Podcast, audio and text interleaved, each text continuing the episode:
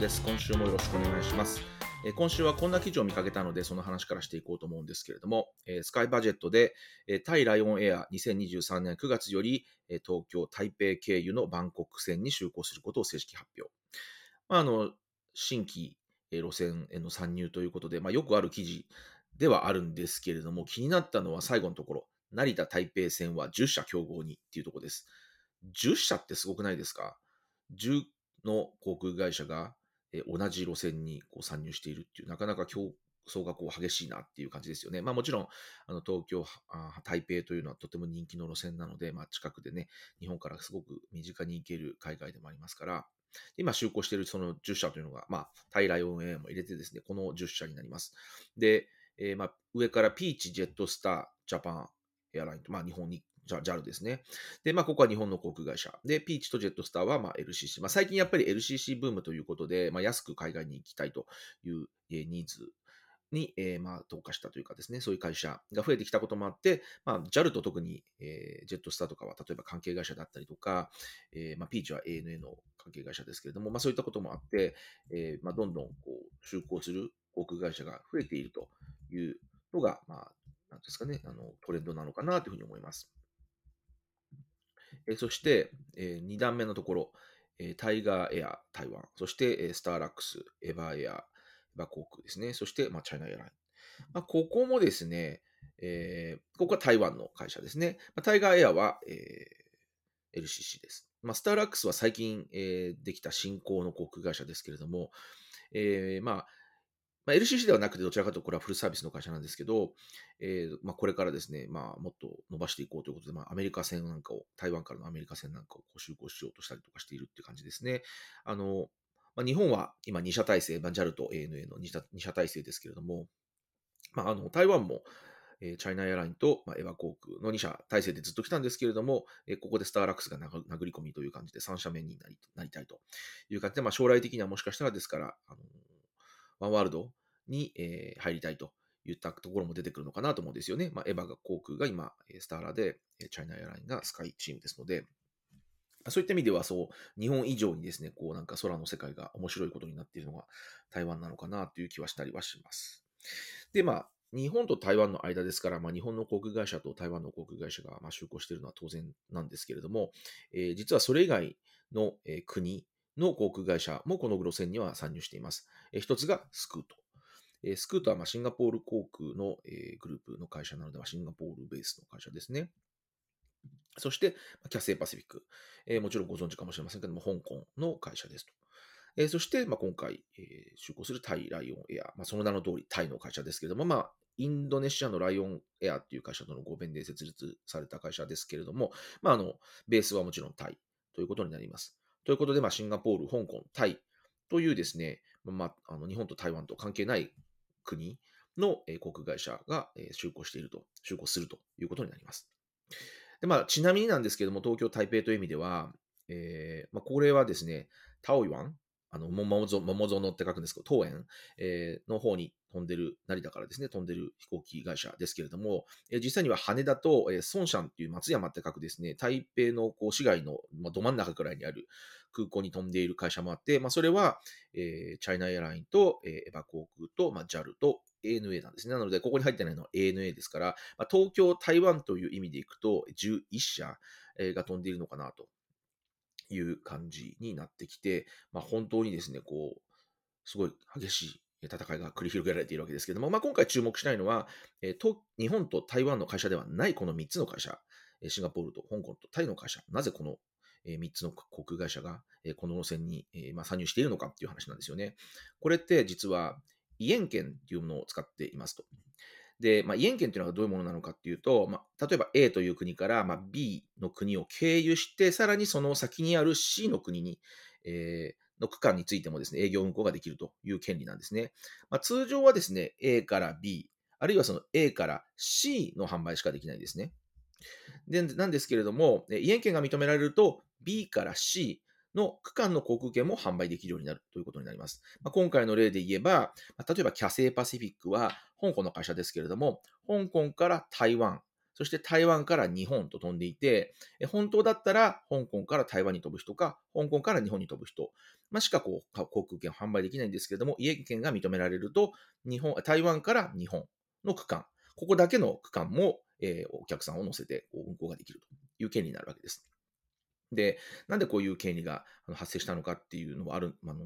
質問が出てくるかと思うんですけど、まあ、昔はですね、航空券の、あ航空機のですね、航続距離がそんなに長くなかった。つまり飛べる距離ですよね。飛べる距離がそんなにあの長くなかったので、まあ、給油したりですとか、まあ、そういった理由で途中の空港に着陸をする必要もあったりしました。まあ、例えば日本からヨーロッパに向かうとき、昔はですね、アンカレッジに、アメリカのアンカレッジを経由しなくてはいけなかったみたいなのは、そういう、まあ、一つの例だと思うんですけれども、まあ、その場合ですね、もちろん経由地の部分、まあ、経由地の空港でも着陸料がかかったりですとか、え運行業務のためにこう人を雇ったりですとか、まあ、拠点を持ったりですとか、まあ、お金がなんだかんだ言ってかかるんですよね。で、え通常はま出発地から最終目的地、あるいは出発地からこの途中の経由地、飛行地のみの区間の航空券を販売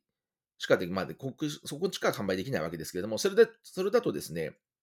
まあ、あの、もしかしたら、途中経由地で降りてしまう人が、えー、降りてしまうと、その後、最終目的地までは空の状態で、席が空の状態で飛ばなくてはいけないという可能性もありますよね。なので、途中経由地から最終目的地の部分も区間の、え、販売が認められれば、まあ、営業的にはかなり助かるわけですね。なるべく空席がない状態で飛ばせる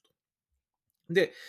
もちろんこの権利を利用して、まあ、多くの会社が、えー、航空会社がですね、参入すれば、まあ、競争も激しくなりますから、まあ、移権というのをどこまで認めるのかっていうのは、この、えー、まあ、B 国といいますか、途中経由地になる国にとっては、こう、これを認めるか認めないのかっていうのは、まあ、政治ですとか外交の問題になったりもしますと。で、えっ、ー、と、まあ、第二次世界大戦後に、まあ、日本とアメリカの間で、えー、あった航空協定っていうのは、まあ、アメリカ側に非常に有利な、えー、ものだったんですね。で、日本には、えー、不利でしたと、不平等でしたと。で、まあ、要は何かっていうと、アメリカ側にですね、アジア、アジアへのこの無宣言の移園権、日本を通じて移園権が認められていたんですね。で、まあ、じゃあどういうとこかっていうと、えー、まあ、昔ですからパンナムとかがあったんですけど、まあ、パンナムって例えば、その、アメリカから日本、東京に、まあ、羽田ですよね、当時の羽田に飛んできて、そこからアジア便を、まあ、ガンガン飛ばしてたんですね。で、えー、他にもノースウェスト航空という航空会社がありまして、まあ、ここもですね、えー、まあ、成田、まあ、成田、その後成田になるんですけども、ハブに、ハブをですね、まあ、ほぼハブとして使っていて、えーまあ、非常にたくさんの、えー、路線をですね、アジア内に持っていました。で、まあ、その後実はパンナムは、まあ、えーと、経営が傾いて、太平洋線をユナイユナイテッド航空に売却したんですけれども、でそしてユナイテッド航空もですね、まあ、非常にたくさんの、えー、路線を、まあ、東京、まあ、成田から飛ばしていました。まあ、例えばソウルですとか、えー、香港ですとか、えー、バンコク、シンガポール、などなどですね、飛んでいました。私も、あの、当時はですね、私がまあ学生時代くらいですかね、まあまだすごい昔の話が90年代、1990年代とかですけど、あの、やっぱりすごく、あの、イエン券を使ったこの航空会社の、え、チケットっていうのが安かったんですよね。あの、JAL とか ANA とか、あるいはその、その、なんですか、第 B、さっき言ったところで言えば B の国に行くという意味では、その、例えばシンガポールに行くんだったら、まあ、シンガポール航空とか、まあ、香港に行くんだったらキャセイパシフィックとかと比べると、アメリカの航空会社がそのイエン券を使って飛ばしてる、え路線ってすごく安かったんですね。まなので、あの、学生の安い旅行の見方みたいな感じでした。で、え、ー、と、こんな感じで、まあ、そういう時代が結構長く続いていたんですけれども、まあ、一つはですね、まあ、えっ、ー、と、航空機が、の性能がどんどん向上することによって、まあ、直行で飛べるようになったんですよね、多くのあのフライトが。で、もう一つはですね、まあ、航空会社のアライアンス化ですよね。で、まあ、これがスターアライアンスですとか、えーまあ、スカイチームですとか、まあ、そういったアライアンスを使うことによって、直接ですね、こう、例えば、あのユナイテッドと、まあ、ANA っていうのは今、スターランスですけれども、例えば、今までだったらユナイテッドが、えー、例えばサンフランシスコから東京、東京から、えー、例えばなんですか、ソウルとか、わかんないですけど、ソウルとかに飛ばしていたわけですけど、まあ、東京、ソウルの部分は、もう、あの、日本の ANA さんに任せましょうということで、そこは、えー、コードシェアリングで ANA に、えー、お願いするとかですね、そういったことがされるようになってきたためにですね、まあ、あの、こう、移園権を使ってわざわざ自分の会社の、え、航空会社であの航空機で飛ばすということが、まあ、どんどん減ってきたということ。まあ、もう一つはですね、まあ、あの、まあ、そのアライアンスとも関係あるんですけれども、まあ、例えば、あの、韓国のインチョンですとか、えー、香港の、まあ、ような大きな、えー、空港ですね、が、まあ、アジアのハブ化が進んで、まあ、そちらに、えー、もう成田を飛ばしてですね、そちらに飛んでいってしまうと。まあ、そういったこともいろいろあると思うんですけれども、まあ、あの、いろんな、あの、理由があるんですけれども、まあ、イエン券を使う会社がどんどん減ってきていたというか、まあ、日本人にとってはですね、日本にとっては特に、まあ、日本からそのアジアに安い航空券がたくさんあのこう供給されていたというアメリカの会社によってっていうのがなくなったっていうのはちょっと残念なところではあるんですけども、まあ、ちょっと減ってきたのかなと。なんですけれども、えー、まあそまあ、なんですけれども、えっ、ー、とまあ LCC がまたこう、えー、まあ、増えてきたことによって、実は胃塩券を使っている会社が増えてきたりもしていますと。で、えー、なぜかっていうと、まあ、あの LCC はですね、もちろんあの小さい、どちらかというと小さい飛行機を飛ばしていますので、まあ、航続距離がそんなに長くない。で、そして先も先ほども言ったように、まあ、LCC は、あの、なんですかね、あの薄利でやってますので、できるだけ空席をなくしたい。できるだけ空席を埋めて飛びたい。ということもあって、えー、こういうですね、元件を使ったあの運行方法というのをまた、えー、と復活させているといいますか、使い始めているのかなという感じはあります。まああのですね、本当、例えばデルタ航空はですね、ずいぶん長い間、あの成田からいろんなところに、えー、アジアのいろんなところに飛ばしてたんです。まあ、デルタ航空ってノースウェスト航空と合併して、まあ、デルタ航空になったんですけれども、なんで、えっと、デルタ最後成田の、成田、マニラ線かな、を、えー、廃止することによって、まあ、全部延期を使っている会社、アメリカの航空会社が、えーと、日本を、まあ、通ってまた第三国に行くっていう延期を使った航空の路線は全部なくなってしまったんですけれども、まあ、あの、その他のところではまだ生きているということで、あの日本人にとってはもしかしたらね、あんまり使われなくなってしまったのかもしれないんですけれどもっていうところですね。で、あの、イエン県といえばっていう感じなんですけど、あの、もう一つすごく私の印象的な、あの、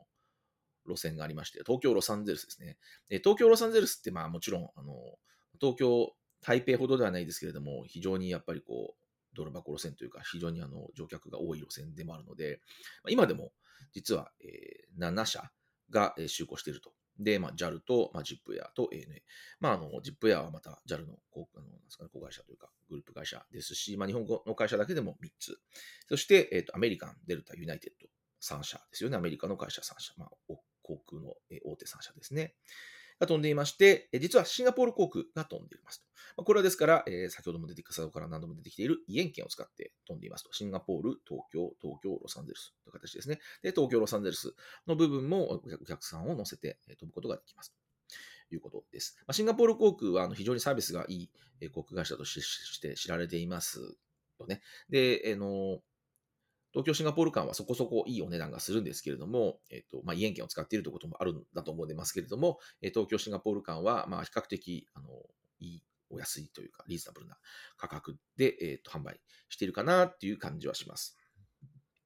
で、実はですね、この、なぜこの路線に思い入れがあるかっていうと、実はもっとですね、あの、たくさんイエン券を使っている会社が昔はあったんですね。えー、とここに、えー、と今存在しないバリグブラジルっていうあの航空会社も入って入っていたりしますが、えー、とバリグブラジルはまあブラジルの航空会社で、まあ、ブラジルからロサンゼルスに飛んで、ロサンゼルスから東京に飛ぶと。まあ、実は東京、ロサンゼルスから名古屋にも飛んでたりとかしたんですけども、で、えー、この会社と、えーまあ、マレーシア航空ですね。マレーシア航空も昔、えー、東京、ロサンゼルスから飛んでました。ですから、クアラルンプール、東京、東京、ロサンゼルスですね。で、コリアンエア。で、コリアンエアも飛んでましたと。で、コリアンエア実は今は、えーと、同じ便名で、あの、えー、外国航空1便と2便になるんですけど、えー、ハワイに、ホノルルに飛んでます。ので、まあ、成田、ホノルルですね。成田、ロサンゼルス昔も飛んでましたと。で、えっ、ー、と、タイ国際航空ですね。タイ航空も飛んでました。で、えー、なんでこの、えー、路線に思い出があるかっていうと、実はあのこの中の2つ私乗ったことあるんですね。それこそあの若い頃に。で、バリグブラジルと、えー、コリアンエア。この2つ乗ったことがあります。で、まあ、あの、どちらもすごく多分あの安くいったんじゃないかなと思うんですけども、まあ、あの、まあ、コリアエアはちょっと、ちょっと実はあの、社会人になってから乗ったんですけど、えっ、と、そういう意味では、こう、そのイエン券を使った航空会社で、えーまあ、旅をした思い出っていうのはたくさんあるので、まあ、その中の一つがロサンゼルスの便だったんですね。で、あの、もちろんですね、あの、アメリカに行くのに、なんか、ブラジルの航空会社で行くのとか、韓国の航空会社で行くのっていうのはあったりはするかもしれませんけれども、まあ、あの、ね、あの、快適に、すごくリーズナブルな価格で行けるのでしたら、全然、あの、気にならないし、えっ、ー、と、なんかむしろ私の思い出は結構バリグブラジルのあのサービスとか結構良かったなっていうなんかイメージが私の中ではあって、まあ今はなくなってしまったのでさ大変残念ですけれども、え、そんな思い出もあったりはします。まああのですね、あの、イエン券をこう、まあもう一つイエン券のこう、これは乗ってみたかったなっていうのがあるんですけど、それはノースウェスト航空の、えーと、ニューヨーク、大阪、まあ、当時まだ伊丹だったんですけど、大阪、シドニーっていう便があったんですよね。これはちょっとこう、全くこう、なんていうんですか、アメリカの航空会社で、えー、オーストラリアに行くっていう、なんかこう、全然あの、イメージと違うところに行けるっていうのはすごくちょっとなんかワクワクして、あ、それは乗ってみたいなと思ったんですけれども、これそんな長く運行しなかったんですよね。例えば、あの、あんまり長く、長い間、えー、サービスはなかったので、ちょっと乗る乗る機会はなかったですけれども、というかね、まあね、あの、わざわざ大阪まで行って あの、行くっていうのもあれだったので、まあなんかこういうですね、ちょっとでも面白いですね、航空路線が、えー、また今後もですね、イエン券を使って出てきてくれたらいいなぁなんて思ってはいます。っていうのも、もちろんですね、あの航空会社は儲けなくてはいけないですから、あのね、人気の路線でもあの皆さんこう競争しながらもですね、あのちゃんと利益を上げてほしいともちろん思っているわけなんですけれども、まあ、あのこういう、えー、なんですかね、競争がやっぱりより激しくなることによって、えー、まあ、価格もそうですけれども、まあ、サービスの向上というのももちろん期待されますので、まあ、そういったところでですね、こうフェアな、えー、競争が起こって、えー、もともとですね、えー、航空業界自体というか、が盛り上がって、まあ、旅行客がまあどんどん増えて、というようなですね、こうスパイラルに入っていくといいなというふうに思っています。なので、今後もですね、まあ、特に LCC は今後も増えていくでしょうから、えー、イエン券を使った旅行といいますか、路線を使った旅行というのも計画してみると楽しいんではないかというふうに思います。